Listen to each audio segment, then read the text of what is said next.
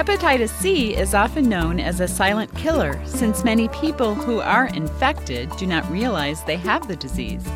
With few symptoms associated with hepatitis C, they may be infected for decades without realizing it.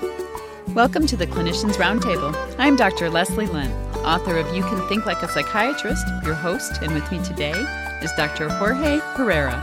Dr. Herrera is professor of medicine and assistant director of the Division of Gastroenterology at the University of South Alabama College of Medicine in Mobile, Alabama. He has published numerous articles in journals, including the American Journal of Gastroenterology and Digestive Diseases. He also has contributed chapters to books such as Secrets in Gastroenterology and recently served as guest editor for Practical Gastroenterology on its viral hepatitis series. His current research focuses on high dose antiviral therapy, as well as the use of pegylated interferon in the treatment of chronic hepatitis C infection. Welcome to ReachMD. Thank you, Leslie. It's a pleasure to be here. Thank you for inviting me. Oh, it's great to have you. Now, Dr. Herrera, what key questions should primary care docs ask their patients in order to determine if they may be at risk or even high risk for hepatitis C? Yes, Leslie, this is very important. I think the key to diagnosing hepatitis C early on uh, is to ask of our, our patients if they are at risk. Now, one of the last things that doctors want is one more question to ask, one more thing to do that will delay their, their workup of the patient. So, one of the things that we suggest is to incorporate this into the review system, the form that either the nurses fills out or the patient fills out. And the main risk factors that we're looking for are parenteral exposure. For example, nowadays, the most common reason why people become infected with hepatitis C is uh, injection drug use. Now, we're not talking about people that you know, use drugs all the time. We're talking about people that maybe years ago, when they went on spring break or something like that, they decided to to try something different and maybe use drugs two or three times. Maybe they did it for two or three months, and this was maybe 15 years ago. Many patients will not connect that to a current problem unless unless you explain it to them. So even if it was only once, any kind of injection drug use is one of the most important risk factors. Unfortunately, before 1992, before we had a good test to screen for hepatitis C, the blood supply in the U.S. was contaminated with it. So anyone who received blood transfusions before 92 or any kind of blood products uh, is also a risk and and should be tested. Those two will probably make up those two risks probably makes up 90% of the patients that we see. Okay, so IV drug abuse and a history of transfusion. Right. Pre- Those are the main things to ask for. Okay. And uh, and of course, any other kind of needle stick exposure. You know, when we talk about needle stick exposures, we always think about nurses and doctors and so forth. But there's a lot of people out there who are having their family take care of them a lot of diabetics out there that maybe are careless with their needles. So, you know, we need to inquire as to any possibilities for that kind of exposure and also tattoos and, you know, piercing that is not done properly in places that take enough care to be sure there's no contamination. All of those things are potential ways that people can get infected. Mm-hmm. Well, now especially it seems like everybody has a tattoo and multiple things pierced. Well, fortunately, most reputable tattoo parlors, you know, are inspected and, and follow the rules and make sure everything is done correctly. The problem is when you have those homemade tattoos or or for example, the the other not the other day, but about a year ago I was at a, at a drugstore where they were selling a body piercing kit, which is supposed to be for single use, but there were three teenagers and they were planning on sharing the, oh. you know, the kit. So anything like that can easily transmit hepatitis C if not done correctly. Mm-hmm. Now, although there often aren't many symptoms associated with Hep C, what are the most common symptoms when they do occur? That is a question that I get asked all the time. And I usually say none. The reason for that is that if we wait for the patient to have symptoms that are truly due to hepatitis C, we have not done our job. By the time a person gets symptoms from liver disease from hepatitis C, it's too late. We've missed the boat. So, you know, we're talking about the typical liver disease symptoms, jaundice, pruritus, uh, nausea, vomiting, right upper quadrant pain, you know, that kind of thing. By the time it gets to that point, we really missed the boat there. We want to find these patients when they have no symptoms. Now, I'll be the first one to tell you that if you read the books and everything else, they're going to list fatigue as a common symptom of hepatitis C.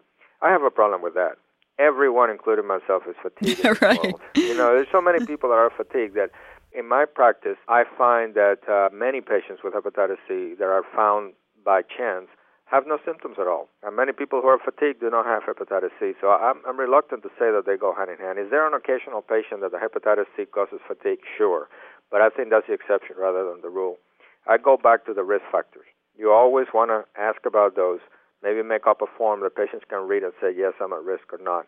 And don't wait for any symptoms to test them. The, the, the person that comes to your office with hepatitis C is going to be a person that is there for the treatment of hypertension, diabetes, COPD, asthma, not for liver disease. You don't want to wait that long. Okay, so if they have a risk factor, test them. That's right. And, and the only way you're going to know is ask asking. Now, you also need to realize that a lot of these risk factors are very personal things. You know, a 40-year-old man who may be the head of a company or may have may, may be the minister in a church or what have you may not want to tell you that when he was a teenager he went crazy for a week and used drugs. So, you know, you don't want to be accusing. You don't want to be accusatory. So I suggest that maybe doctors make up a list. These are the risk factors. Are you at risk? You don't have to tell us why. You know, oh, all you want to oh, know okay. is whether or not they need to be tested. Hmm. The the other the other thing to do that will trigger testing is elevated liver enzymes of any degree. You know, many patients get liver tests done for whatever reason, maybe they're diabetic or what have you. Anytime you see any elevated ALT, I don't care if it's only two or three points above normal, test them. You know, that is all you need. You don't need a risk factor. If you see any abnormal liver test, test them. Realizing that many patients with hepatitis C have normal liver enzymes. So that is why if you have risk factors, you have to do both, the liver enzymes and the and the test for hepatitis C. But definitely if you have elevated enzymes, even in the absence of risk factors, you got to test them for, for hepatitis C. So, what are the current standard tests available to screen for hepatitis C? The test that we have is the antibody uh, for hepatitis C. It's called the anti-HCV antibody. It is widely available. You can get it anywhere. It is cheap to do, relatively speaking. You can get it as cheap as ten dollars, depending where where you get your blood work at. Uh, and it is a good test. if you read the older literature, when it when this test first came out in 1992, it was pretty bad. But now we are on the third generation testing, and it is extremely specific and extremely sensitive. Hmm. So that if you have a person that uh, either has abnormal liver tests, risk factors, or both, and you get this test and it's positive, uh, you have a 98% chance that you're dealing with hepatitis C. The situation is a little bit different if you have immunocompromised individuals, and the two most common groups in which we find this are people on chronic hemodialysis and people that may be co-infected with HIV, which is not under treatment, is you know out of control or advanced HIV. In those situations, the antibody may not be accurate enough to detect infection. And then the, the only other time that you have to be careful interpreting the antibody is when the antibody is positive, but the person denies risk factors and has normal liver enzymes. Uh, and this situation can arise when someone goes to a, screening program on a health fair, or maybe goes to donate blood or things like that, where they get tested for hepatitis C. And in, in these two situations, when you suspect that the result is a false positive or false negative, then the next step or the next test that you will order will be what is called a hepatitis C PCR, hepatitis C RNA by PCR. What that is is you measure the actual virus in the blood by polymerase chain reaction. Uh, it is a, a more expensive test. Uh, it needs to be sent to a reference lab. It is not recommended as a first line testing for those reasons. And the only reason you would do that is when you question the results of your antibody test. So, for example, if the patient went to a health fair, they were they tested positive on the antibody, the liver tests are normal, there's no risk factor. You want to do the PCR to be sure that the virus is there. If it's not, then you had a false positive reading. In the case of the dialysis patient where the hepatitis C antibody was negative, you're still saying, you know, this person is immunocompromised, maybe they can't create that antibody response. So let's go ahead and do the PCR to be sure that they're negative. So that's how you use those two tests. Uh, but I do want to say one important thing, and this is a message that I, I feel passionate about. The uh, hepatitis C PCR test comes in two types. Most labs now are doing what is called a quantitation, which gives you a number. In hepatitis C, the number of the amount of virus in the blood does not predict the natural history of the disease. And this is very confusing to doctors because, you know, when you look at HIV, when you look at hepatitis B, the more virus in the blood, the worse the disease. In hepatitis C, that is not true. And for that reason, I recommend that the primary care doctor who decides that they need to do a PCR test to order a qualitative test. Qualitative test is a PCR test that will say yes or no, the virus is present, but will not give you a number. Because when patients hear that they have 4,850,000 units of virus in the blood, they, they go crazy. Mm-hmm. And there is no meaning to that. The same way that there is no need to check the viral load every year to see how the patient is doing. It is important that doctors realize that viral load in hepatitis C does not correlate with severity of disease.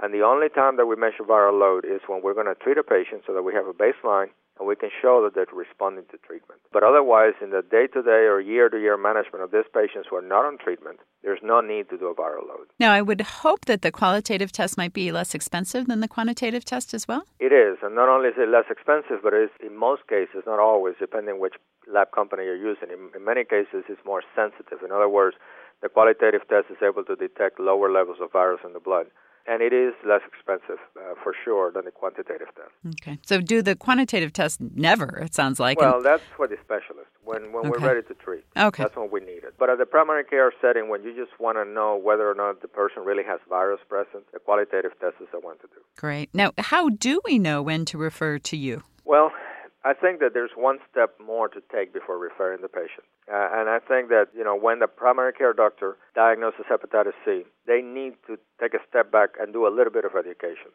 Because one of the main things that I see in my practice is patients calling hysterical because they can't get an appointment for three weeks and they were just diagnosed with hepatitis mm. C.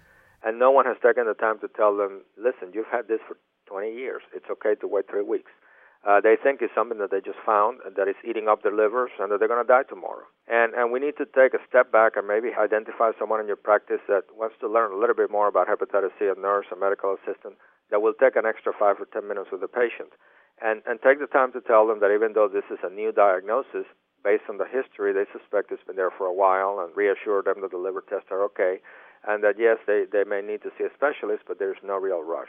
You know, I hope that any primary care physician that is listening here today will incorporate that into their practice. How common is hepatitis C? it, it is quite common. It is quite common. Of course, that seems like it's all that I see, but I, right you know, for you, it's get, common. what about the rest of us? Me all the time. but if you look at the statistics, which are I think inaccurate, the CDC says that 1.8 percent of the uh, of the U.S. population has hepatitis C. Now, the reason that that's not totally accurate is that when those numbers were created, they did not study any veterans, any people in the prisons, or any institutionalized. Those are groups that have a very high prevalence of hepatitis C. So some estimates that I've tried to correct for that estimate that there's about 7 million people in the U.S. with Hep C. You know, I still think there's more than that. I seem to see 7 million every month. Well, you know, I'm exaggerating, but but it, it, it's not that uncommon, unfortunately.